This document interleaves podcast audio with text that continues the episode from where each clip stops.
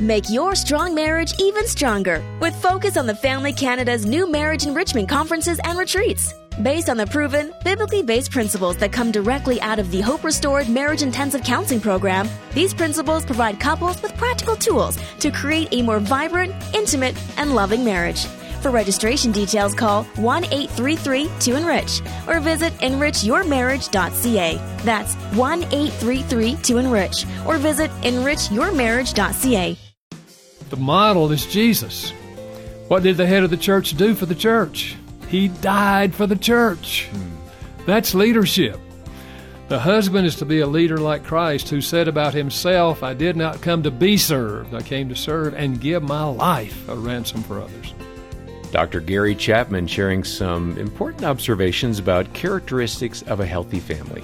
He's with us again today on Focus on the Family. Your host is Focus President and author Jim Daly, and I'm John Fuller. John, our conversation last time was so important. There's so many nuggets in there for married couples, for parents dealing with children, and trying to help them be the best adults in the future that they could be.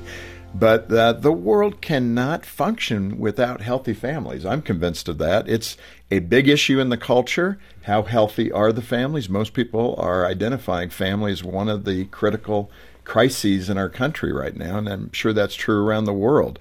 Uh, Dr. Chapman talked about some of the characteristics of a healthy family last time in his great book, Five Traits of a Healthy Family. Get down to some very practical nuggets for families to concentrate on. If you missed the conversation last time, get in touch with us. You can go to the website and download it, or on your smartphone, you can get the Focus on the Family app. Yeah, and all the details to uh, find and watch or listen to that first episode are at focusonthefamily.ca. And Dr. Gary Chapman is author of the best selling series, The Five Love Languages, and he's the director of Marriage and Family Life Consultants. He's uh, a very busy man. Uh, he's written a number of books, and one we're going to cover today is called The Five Traits of a Healthy Family. And uh, we had a great conversation last time, Jim. I'm really looking forward to today. Welcome back, busy man. Thank you. Great to be here. Dr. Chapman. It's always good to have you here because you uh, give such nuggets of wisdom, and uh, you really you're a very concise communicator. I really appreciate that as an art form. Seriously, we have a lot of people that sit with us, and you truly are one of the best, and Well, I'm grateful because it takes effort to do that and to answer a question with something relevant and something applicable in another person's life. It really isn't that easy. It may sound easy, but it's not, is it? Hey, uh, uh, you, we're going to talk about parenting and strong male leadership today, right at the end. so wives are going, yes! so hang on for that. But we want to start with teaching and encouraging your children and how we do that. Uh, why do we need to teach our kids creatively? You know, I think obviously uh, children know nothing when they're born.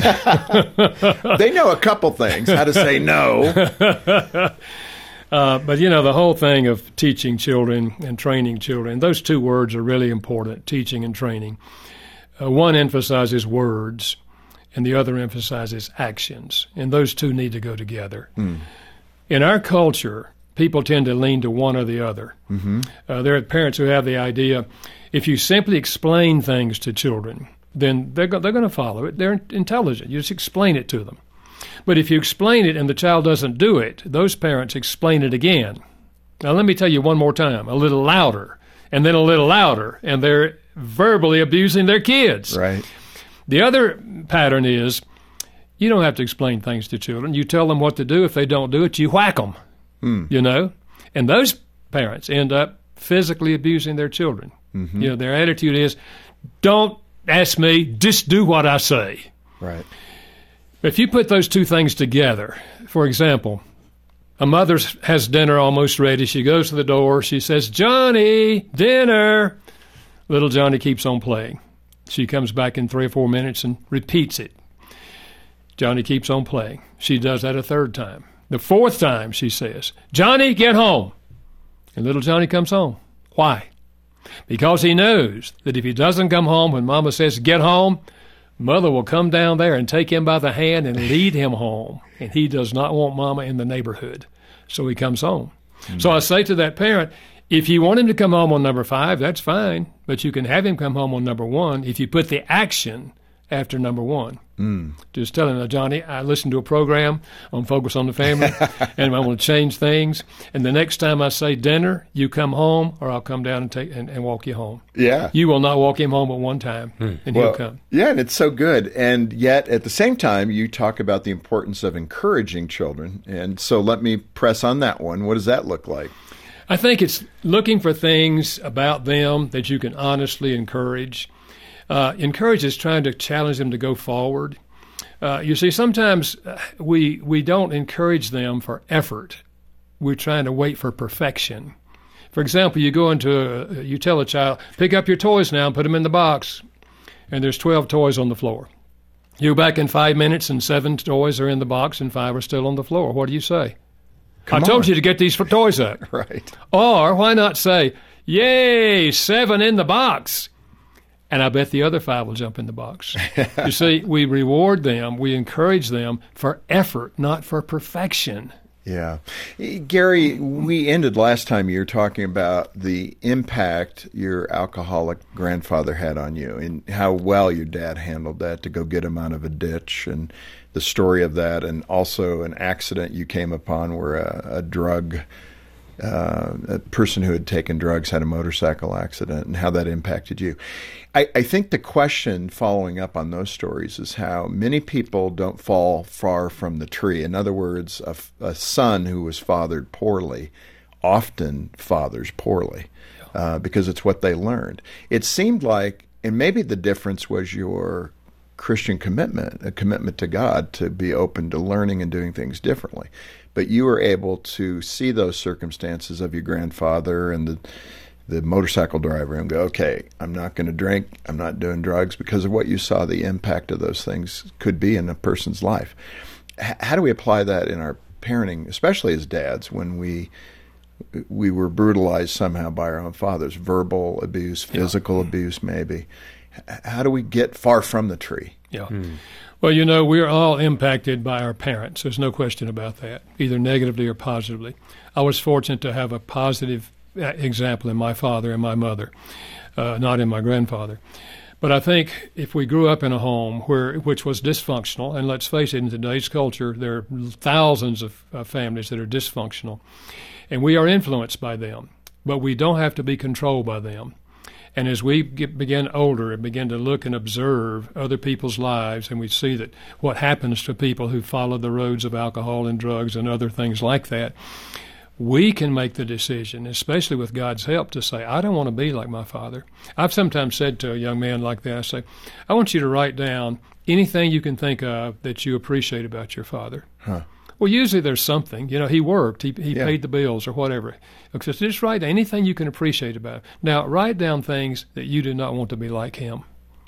Because you write them down, you, you get the picture, and now, okay, now then, let's work on not doing those things and not repeating yeah. those things.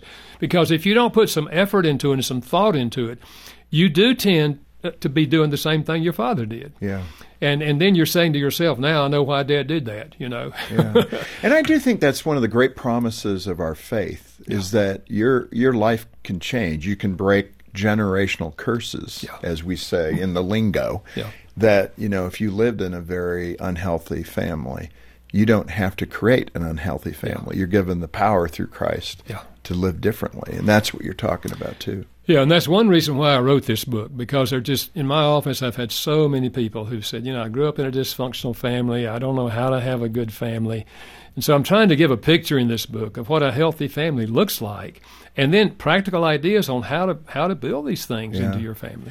You know, in fact, uh, you encouraged your son through, I think, a baseball uh, negative situation. I mean, again, for me, my dad showed up at my little league game drunk, and I remember yeah. being at bat and you know it was a ball outside and the ump called a strike and he'd yell from the stands right behind you know little yeah, league it's not yeah. like a big place yeah that was a strike you know just that drunken slur yeah. and i just wanted to slink away yeah. you know and I, I, I think i struck out most of the time because i just like closed my eyes yeah. thinking i don't want to be here right now with mm-hmm. that it was very embarrassing yeah, yeah. Uh, but you were able with your son who had not that experience, but another baseball experience. What happened? Yeah, he he he just played poorly that night, just really really poorly, and I knew he was down on himself. You know, when you do what you when you do poorly, you, you're down on yourself.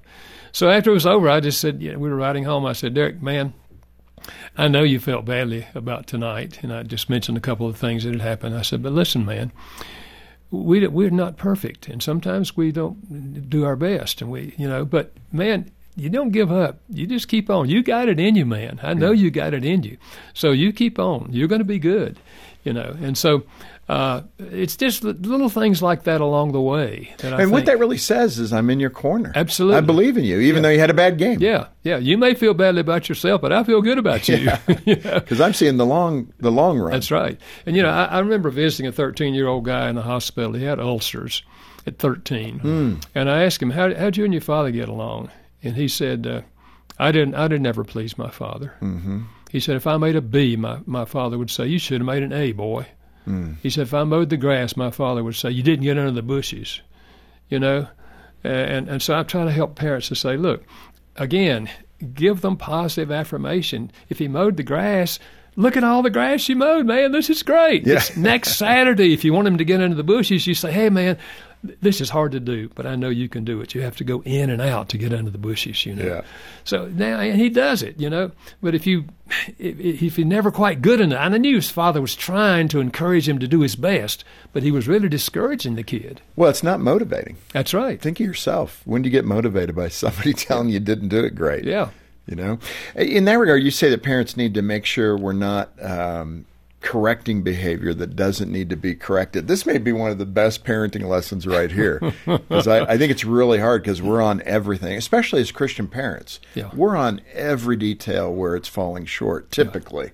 Yeah. So, how do we refrain as parents from correcting things that don't need to be corrected? And do you happen to have that list? Yeah. I don't have the list, but, but you know, I think and again, it depends on the parent because some of us are more precise than others. You know, everything has to be done exactly right. You know, and so we impose that on our kids. You know, they load the dishwasher, for example. You know, and, we're, we're, and, and they didn't load it the way we wanted them to load it. Now, son, this is not going to get clean here. You see, these it's not going to get. and the kid worked hard. I mean, they did they did it. You know, why not say, "Hey, man, I appreciate you loading the dishwasher." But next time when they start to load, then then you sh- you can tell them the thing that you think. Yeah, we got to turn the bowls upside down. Uh, it works right. a lot better. That's right. absolutely. This Focus on the Family broadcast will continue in just a moment.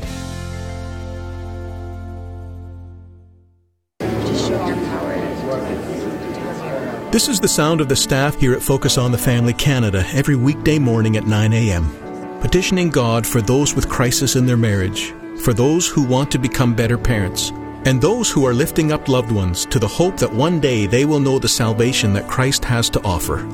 We'd love to hear from you too.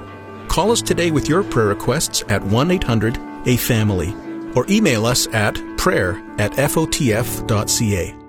Evolution says that the death of millions of the unfit led to humans. At Creation Ministries International, we teach the biblical view that man's sin brought death into the world Death is linked to sin, and Jesus died to pay for sin. Creation Ministries International shares scientific and historical evidence for the Bible in churches all across Canada, and we have no set speaking fee. Find out when a CMI speaker is in your province and available to visit your church at creation.com/visit. Join your friends from Odyssey on the greatest journey ever taken. Follow me! Through the Bible from Genesis to Revelation with the new full color Adventures in Odyssey Bible. You'll read about exciting battles. The time of our oppression by these barbarians has ended. A talking donkey. Haven't you ridden me all your life? And even a dragon. You'll be studying alongside your friends from Odyssey. It's the Adventures in Odyssey Bible from Focus on the Family. Learn more at aiobible.ca. Thanks for listening to Focus on the Family. Let's resume now with the balance of today's programming. Gary, it's kind of funny because every question I'm starting with, now this is a great question. but this great. is a great question, perhaps the best question in the whole thing. But uh, We kind we do as parents. We want uh, our children to obey us. Every mom's head is nodding yes. That's hearing this right now. How do we get there? And is that the measure of great parenting that a child obeys us perfectly all the time? it feels like the answer to that would be yes. Hmm. I think we have to start with the reality that in God's plan, parents are responsible for children. Parents are the ones who make the rules. Parents are the ones who teach children to do or not to do. Three year olds are not in charge of homes, and 10 year olds are not to be telling you what to do. And we have to communicate that to our children. And I remember there were times that I said to my son, especially when he was in the teenage years, uh, Derek, uh, I hear what you're saying, man, and I can see how that makes sense, and I can see how that's what you would like to do. But remember, I'm the dad, and the dad's responsible for doing what he believes is best for the child. So I can't let you do that because I don't think that would be good for you. And I know I'm not perfect, and sometimes I might make a mistake, but I have to do what I believe is best for you. And he, he didn't necessarily go away happy, but at least he, he went away knowing that I was accepting responsibility to have the final word. But I wanted to hear him. Uh, I, I affirm his ideas and his thoughts and see how he can feel that way. That, I think, is an important part of that process. It is, and again, it hits to this point of being complete in your answers and in your moment of instruction. And I, I think that is often the greatest challenge because we're running fast and we're just hitting kind of the proverbial nail on the head. You know, don't do it because I told you so, rather than the fuller explanation that you just gave, which all of a sudden, when you hear that, it's, it makes very loving sense. Yeah. Right? Yeah. But take know- time to do it. Yeah, and I remember a part, a part of my learning to do that. I learned it from my son because Mm. I remember one time he said to me, he said, "Dad, I'm going to do what you want me to do. I just want you to hear me." Huh. And that made a tremendous impact on me. And from that on, that point on, I really started trying to hear him and Yeah. affirm, you know, his thoughts. How old was he when he said that to you? He was probably 13. Yeah, that's Yeah. amazing. That's pretty Yeah. insightful and respectful. Yeah. actually. Um, developing family rules can be a little overwhelming. How many of us bought the pre-made family rules that you can hang on the wall from Hobby Lobby or somewhere? To which my son Trent went, "Those are a lot of rules." so. How many rules and what kind of rules and are rules okay to hang on the wall? I wouldn't suggest hanging them on the wall. Okay, we've got to take those down now, John. I do think that uh, the fewer the rules, in my mind, the better. I agree. The more specific the rules, the better. But I want to go back to something we mentioned earlier, and that is whenever we have a rule, we should also tell the child the consequences of breaking the rule. Mm-hmm. Yeah, and I think, you know, children coming to recognize the parents as the authority in the home is going to set them up for a positive road down down the road. School teachers say to me, the greatest problem I have in the classroom is keeping enough discipline that I can teach. Right. They don't respect the teacher as an authority. Yeah. Well, and I think culturally widespread that's that's happening right now. Whether it's police or whatever it might be, there's just a degradation of respecting authority in the house, outside of the house, every which way. Which again, you know, rather than hanging our head as the Christian community, let's make it an opportunity to share the light, and hopefully our families will be different, Yeah. and people will be curious about that. How come your kids listen and obey, right? Hey, another trait of healthy families is fathers who love and lead. We promised wives we would talk about this. what are some examples of how to lead a family, uh, both a husband with his spouse and a husband with his children? Well, you know, let me say first of all, I think a lot of folks through the years have misapplied the biblical concept of the husband is the head of the wife as Christ is the head of the church. I've heard people say, well, that, what that means in our culture is he's the president, she's the vice president, he has the final word, or he's the general, he tells her what to do. No, no, no, no, no. The model is Jesus. What did the head of the church do for the church? He died for the church. Hmm. That's leadership. The husband is to be a leader like Christ, who said about himself, I did not come to be served, I came to serve and give my life a ransom for others. So, Christian leadership is that the husband takes the initiative to do everything in his power with all the help of God to serve his wife and to serve his children, seeking to meet emotional needs, physical needs, social needs, in everything he can do. And also in the area of the spiritual, leadership in the spiritual.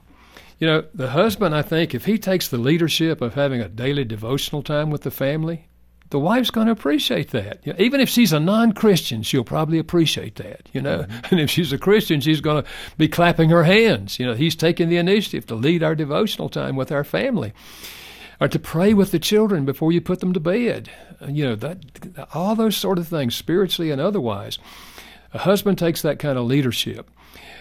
I have never seen a wife who did not appreciate a husband who took leadership and with that attitude, not with the attitude of telling them what they're going to do, but with the attitude of how can I serve you? How can I help you be, mm. be the person you want to become?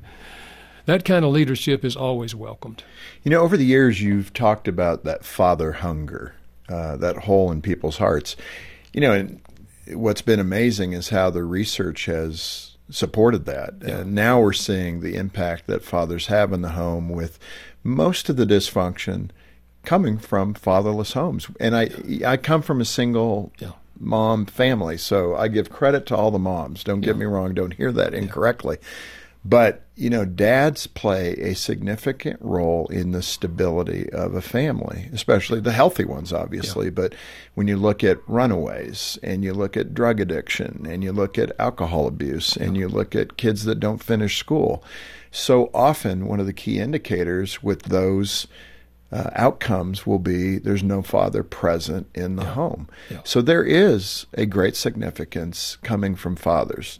The culture is so denigrated dads that we it's even shocking to think that way, right? Yeah. It's all about mom. And moms are tremendously important. Yes. Don't hear me incorrectly, yes. but dads also play a significant role. So speak to that that hunger spot that so many children have with especially with an absent dad. Yeah. I was at the cemetery recently, and after the service was over, there was a young man, the son of the man who died. I did not know the son. I'd never met the son. He's 25 years old. I engaged him in conversation and uh, said a few things about his father. And I said, how, how did you and your father, what kind of relationship did you and your father have? And he said, I never knew my father. I said, What do you mean? He said, My father worked outside the home all week long. He would leave on Monday and get home on, on Saturday. Huh. And he said uh, all day uh, Saturday, he'd get home Friday night. All day Saturday, he played golf. Sunday, he slept till noon. And Sunday afternoon, he watched television. He never came to a game I played. He was never involved with me at all. Hmm. He said he paid my way through college, and he, he, you know, he did all those things. He said, but I never knew my father. I walked away with tears in my eyes. Yeah. And I thought, you know, there's a father whom I was probably assumed himself as being a great father mm-hmm. because mm-hmm. he provided for the family. Well, that is a wonderful thing to do for a family, but there has to be a relationship. There has to somehow be time that we're with those kids, doing things with those kids, and all of that. And you're right. And there are other fathers. There's just no father in the home, as you say. He's not there, right. either by divorce or by death. He's just not there. And what I encourage mothers to do is see if you can find a Christian gentleman in your church who might invite your kid to go with him on some of the things with his kids. You know, if he's going fishing, he's got a son about that age, let your son go fishing with him. Yeah. And there are fathers that would be willing to do that if they just knew there was a need out there like that. So I think if mothers can see the value in having a, a trusted adult to be a part of a man to be a part of that uh, child's life, they're doing the child a good service. Yeah.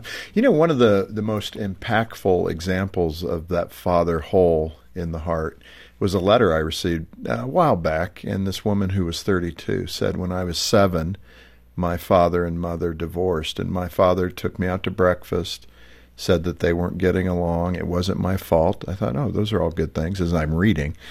And then he explained that, you know, they would have every other weekend together and that two weeks out of the summer she would be with him. And she said, all these years later, remember she's 32 when she wrote the letter, she said, after that breakfast, I never saw my father again. Wow. Think of the feeling of those broken promises. Wow. You know, every other weekend we'd be together, yeah. so don't worry, hon. Yeah. And twice, you know, or during the summer we'd have two weeks together. Yeah. That never happened either. Yeah. And she went on to say how many bad relationships she got into. Yeah. You know, not the right guys. Yeah. Looking for that affirmation, probably as that little girl. Yeah. That I'm good enough for you, that you can love me. That's the whole. You're right. I don't know that anything's much more painful than that. That is it. I mean that. And I think if yeah, if those of us who are fathers uh, can recognize that, and not live for ourselves, but live to impact our children in a positive way, we will work on a troubled marriage. We will lean over backwards to try to find answers to that marriage so that we can become the father that we need to be. Well, and that's having a conscience. Yeah. Right? Yeah.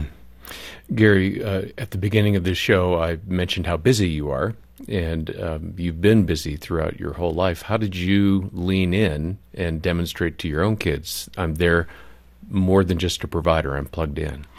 Yeah, you know, uh, I've served as a pastor, of course, all these years on a pastoral staff doing pastoral counseling. And one of the good things about that is I can choose my schedule. So I would always go home at 3 o'clock in the afternoon because the kids are coming home from school. Mm. And I'd spend the afternoon. You know, they'd work with my homework, and then we would do some things together. And then at night, we would play games together and do things together. And of course, when my son got into sports, we'd go to sports things together. Uh, now I know not everybody can determine their schedule like that, but that model came from my father, mm. who worked on the third shift in a textile mill from 11 o'clock at night to 7 in the morning. And then he would sleep during the day when we were in school so he could be with us in the afternoon and evening. Of course, part of that was also so he could work in the garden and he could get us to help him work in the garden. but that was good. Yeah. Working in the garden with dad is good. You know, so I had a model of, of that. Uh, uh, but I, I, think we just have to work at our work schedules to make time to be with our children, yeah. doing things with them, just just fun things or, or not so fun things, but doing things. And and in the summer, you know, I would I would take my son every summer. He and I would do two days together up in the mountains of North Carolina. And then as he got older, I'd say, ask him where he wanted to go. So we'd go to New York City and we'd go to Dallas and we'd go here or there, you know. Uh, so I think just making memories like that with our children, but we have to make time to do it. And I think, you know, so often what we as dads say is, I'm giving you time. And uh, we used to say and still say, you know, it's both quality time yeah. and the amount of time yeah. that yeah. matters, yeah. right? Yeah, right? It's not one or the other. That's you right. Know, we, we, don't spend a lot of time together, but when we're together, it's quality time. yeah. Kids are looking for as much time as they can get from you. Absolutely. And I found that to be true. Uh, Gary, again, thank you for being with us. This has been terrific. Well, thank you. I enjoyed it. Well, I want to encourage you to get a copy of Dr. Chapman's book, The Five Traits of a Healthy Family. You can order that directly from Focus Canada. We're not uh, paying shareholders profit. So all that proceed goes right back into doing ministry to help families across Canada. Yeah, get in touch today. We're a phone call away, 800, the letter A, and the word family. You can also donate and get a copy of this great book by Dr. Chapman, Five Traits of a Healthy Family, at focusonthefamily.ca. And on behalf of Jim Daly and the entire team, thanks for joining us today for Focus on the Family. I'm John Fuller, inviting you back as we once again help you and your family thrive in Christ.